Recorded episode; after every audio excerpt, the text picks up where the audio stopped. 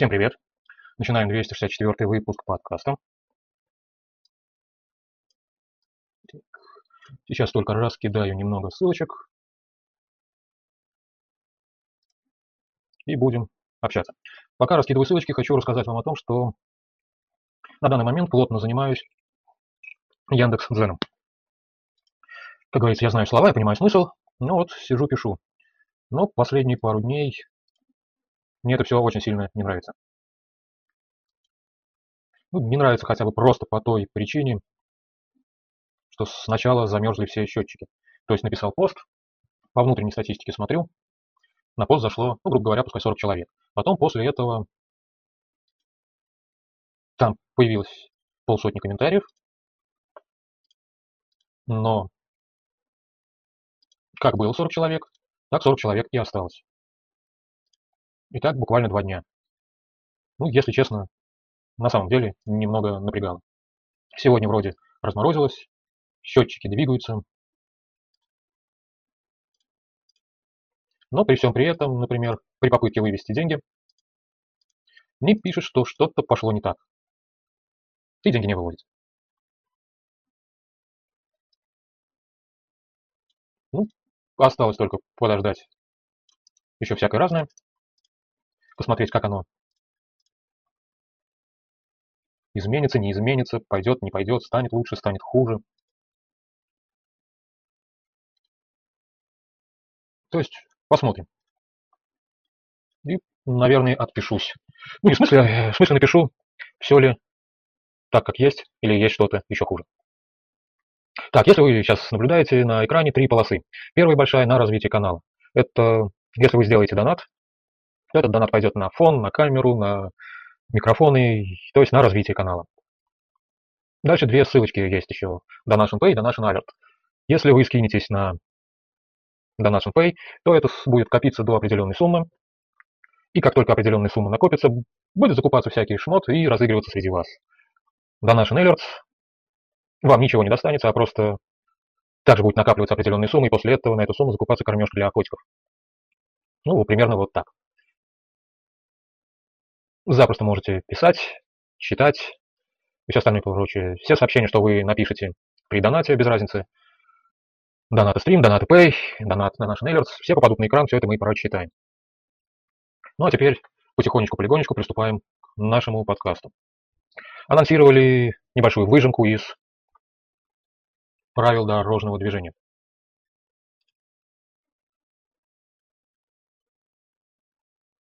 То есть теперь хотят запретить полностью весь электротранспорт, вроде электросамокатов, скутеров и прочего детского средства передвижения. Запретить ездить по тротуарам.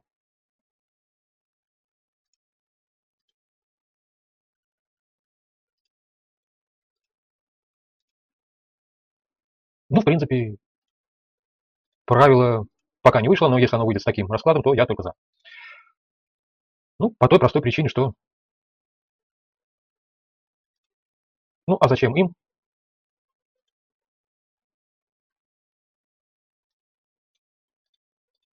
Кататься не по тротуарам. Ну, слово сказать.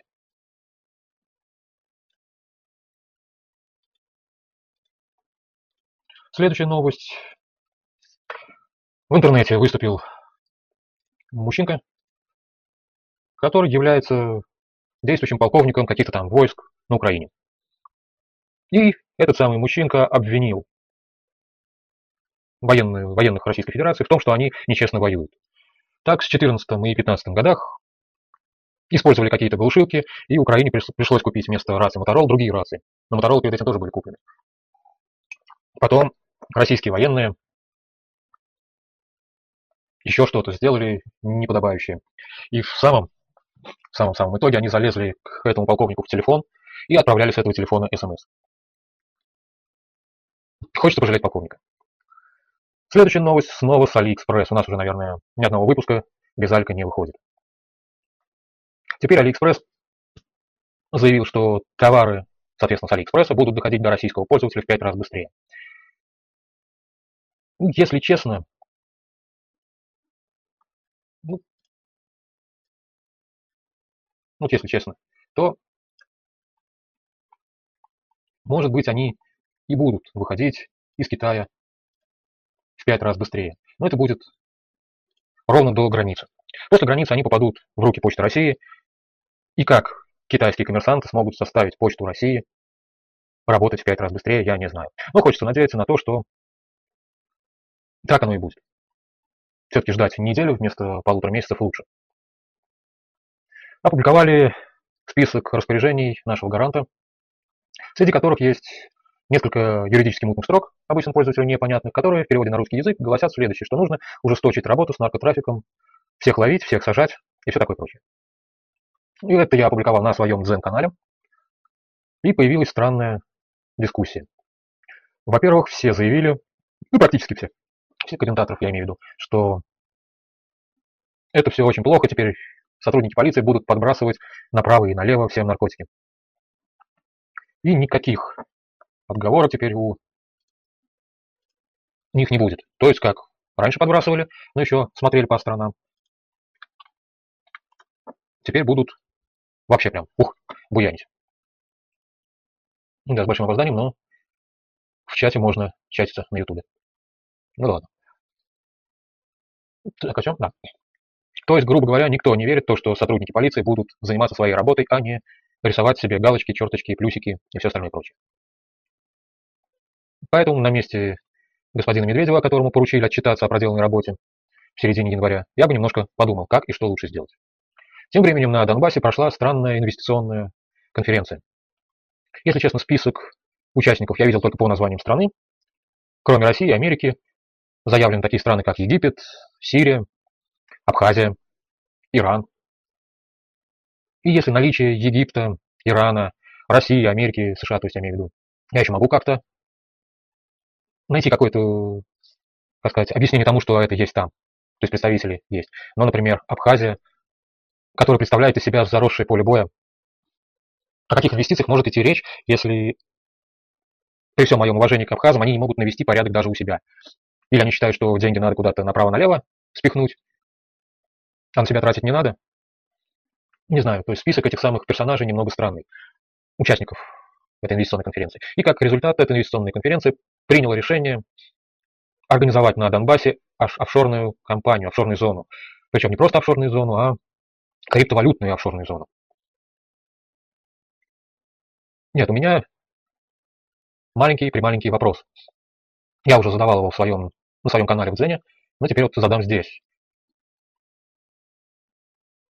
Обстрел Донбасса украинскими нацистами, жадность полевых командиров самого Донбасса, полное отсутствие рабочей инфраструктуры. Это все никак не помешает созданию офшорной зоны на территории, на которой идет война военных группировок.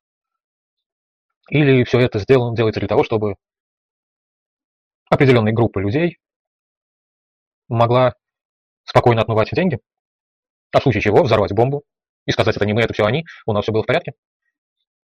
Очень похоже на это. Но подождем и посмотрим, как будет реализовываться этот самый проект. Но, если честно, вот лично я не верю, что все это сделается с целью привлечения инвестиций на зону Донбасса. Просто полевые командиры того самого Донбасса решили немножко заработать денег побольше, чем зарабатывали до этого. И все. Следующая новость про сестер Хачатурян. Кто не в курсе, это три армянские девочки, которые нанесли своему отцу 35 ножевых ран и еще около десятка молотком. Папа был не очень хорошим персонажем, если не сказать больше, издевался, принуждал, но наконец-то лег в психическую, психиатрическую клинику, где спокойно прилежал, успокоился, пришел домой. Дома ему не понравились ни вымытые полы, грязь и куча потраченного бабла с карточки. Психически неуравновешенный папа разозлился, взял газовый баллончик и начал поливать дочек этим газовым баллончиком. Одна из дочек потеряла сознание, потому что болела астмой. Две другие просто ушли в сторону. Папа успокоился, сел перед телевизором и задремал. Пока он спал, дочки взяли охотничий нож, как я уже сказал ранее, нанесли 35 ножевых ранений. Также несколько раз ударили молотком, около десятка. После чего папа вскочил и начал на них бросаться. как любой нормальный убиваемый человек. Тогда одна из сестер нанесла удар, который попал в сердце, и папа умер. После этого сестры не стали вызывать полицию, а сначала нанесли себе ножевые ранения, вызвали скорую, вызвали полицию и все рассказали о том, как папа на них бросался с ножом. Но они защищались и его убили. Правда, в дальнейшем сразу же выяснилось то, что на момент нападения никакой угрозы психически неуравновешенный папа им не представлял. Ну и, короче говоря, сейчас они судятся, рядятся. Если мне не изменяет память, то от 8 лет грозит этим самым сестер, сестренкам. Многие начали писать в интернете о том, что их надо понять, простить. Лично я считаю, что тут долго думать не надо. Я не хочу оправдывать психически неуравновешенного отца. Но на данный момент я хочу заметить, что судят не отца, а дочек. Дочки совершили убийство. Соответственно, они должны сесть за убийство. Как подтвердила экспертиза, на момент совершения убийства им ничего не угрожало. То, что папа их доводил, что-то там делал, принуждал. Ну, есть куча разных фондов, которые занимаются защитой девочек от домашнего насилия. Сестры ни в один не звонили. Также они заявляют, что звонили по горячей линии, но горячая линия никак на них не отреагировала. На самой горячей линии такие звонки отрицают. Почему-то я им верю. Ну, как я уже сказал ранее, на своем Яндекс на Дзен канале я уже написал все, что я об этом думаю. И, если честно, я считаю, что эти самые девочки должны сесть. Ну, это лично мое мнение, я его никому не навязываю, суд на днях должен пройти, и он на этом суде решат, будут ли сидеть сестры Хачатурян, если будут, то как долго. Следующая новость, у нас есть новость от персонажа, который обещал вымыть всем россиянам сапоги в Индийском океане. Это господин Жириновский. Секретари Жириновского посчитали и высчитали, что за год тратится больше миллиарда рублей в виде выкинутой продукции. То есть, например, есть какой-то магазин, в нем продают продукт питания, и, например, что-то там срок годности закончился, и это выкидывают. И господин Жириновский принял решение выступить с рекомендацией. А давайте мы сделаем магазины, в которые будут продавать продукцию, у которой скоро закончится срок годности. То есть, когда срок годности закончится, продукты все равно будут выкидывать. Но те продукты, которым остается там 3-4 дня, будут продаваться. И как заявил Жириновский, пускай они продаются не по 40 рублей, а по 10. Зная, как работает система логистики в наших магазинах, могу с уверенностью заявить, что ничего подобного не выйдет. Ну, если, например, кто-то захочет пропиариться, он наберет хорошей продукции и будет продавать ее как продукцию, которая скоро испортится. Ну, допустим, вот возьмем магазин. В магазине нашли продукцию, которой осталось 4 дня. То есть они тратят день, чтобы эту продукцию вытащить, составить подпись, там, накладную, дождаться машины, отправить ее на склад. С этого склада, где она еще полежит день-два, проверяют, все ли соответствует описи, накладным, в какой магазин ее надо отправить, и оттуда уже отправляют в другой магазин, где она лежит еще день-два. То есть пока доехал, пока полежал. И в итоге мы выставляем товар на витрину, и ровно через день, может быть, а может быть уже на складе срок годности этого товара заканчивается, и мы его выкидываем. Поэтому вместо магазинов я бы посоветовал Владимиру Вольфовичу в каждом магазине сделать свой просроченный отдел. Разукрасить какие-нибудь выделяющиеся цвета и пускай там продают просроченный товар. Так будет быстрее и проще. А мы потом посмотрим, как все это сработает. И в завершении подкаста новость про российское программное обеспечение. Наши законодатели придумали штрафовать продавцов смартфонов, если в продаваемых ими смартфонах не стоит российское ПО. Цифры штрафов не озвучу, но просто подумайте над фразой. Штрафовать не изготовителей, не производителей телефона, а продавца. На данный момент этот закон обсуждается, принимается, но пока еще не работает. Ну а вам посоветую зайти на YouTube, в самом-самом низу список моих социальных сетей и подписаться на мой канал Яндекс.Дзене. Там все это и немного больше вы сможете прочитать, обсудить, прокомментировать и все остальное прочее. А все, что есть здесь, никуда от вас не денется. Все, всем пока и увидимся на следующей неделе.